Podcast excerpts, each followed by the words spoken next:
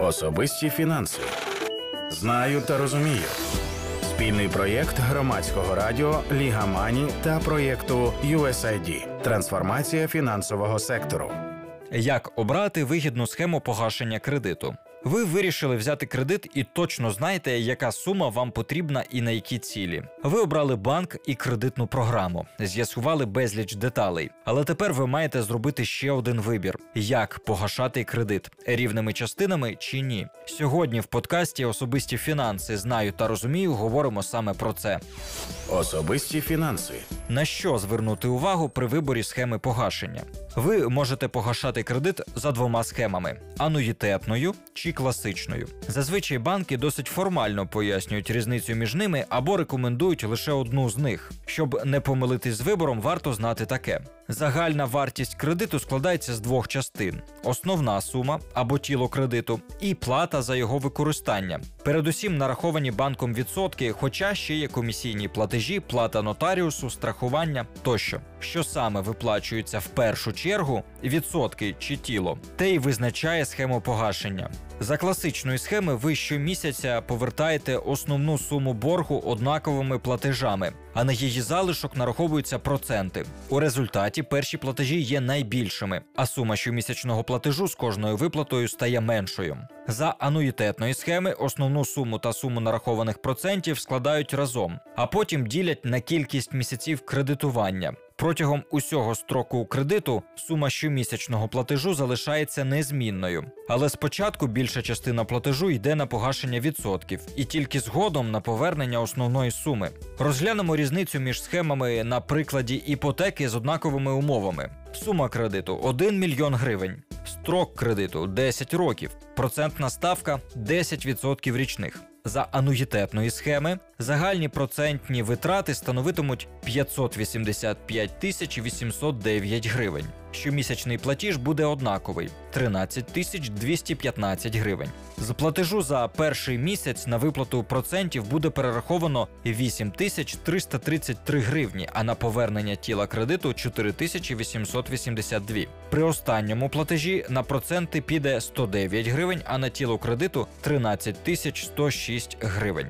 За класичної схеми загальні процентні витрати становитимуть менше 504 тисячі 167 гривень. Щомісячний платіж стає меншим з кожним погашенням.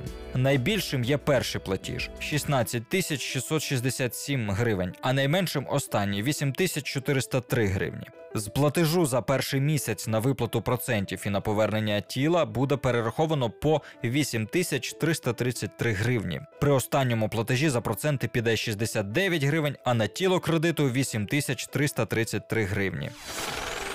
Яка схема більш вигідна? З арифметичної точки зору ануїтетна схема є менш вигідною, але є нюанс. Банки перед видачею кредиту, не лише іпотечного, враховують те, яку частку доходу вам доведеться сплачувати щомісяця.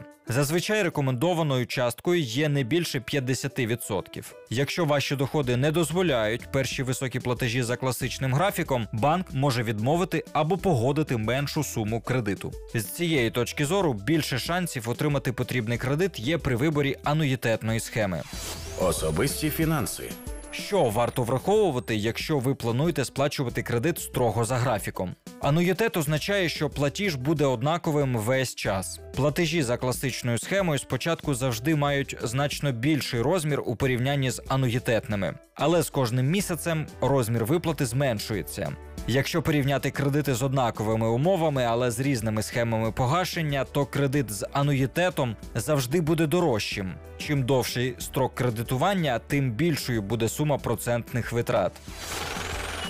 На що звернути увагу, якщо плануєте погасити кредит достроково? Ви можете достроково виплатити частину боргу, навіть якщо у договорі прописаний ануїтетний графік за рахунок дострокового погашення основної суми можна зменшити процентні витрати. Але зверніть увагу на такі моменти. За ануїтетною схемою банк розраховує платежі так, щоб спочатку гасились передусім відсотки, а потім тіло кредиту. Якщо ви вже зробили більшу частину платежів, суттєво зменшити процентні витрати за рахунок більших платежів вже не вдасться. Найвигідніше достроково гасити тіло кредиту в перші місяці або роки, якщо кредит довгостроковий. Тоді банк нараховуватиме відсотки на меншу суму, і процентні витрати за кредитом будуть меншими.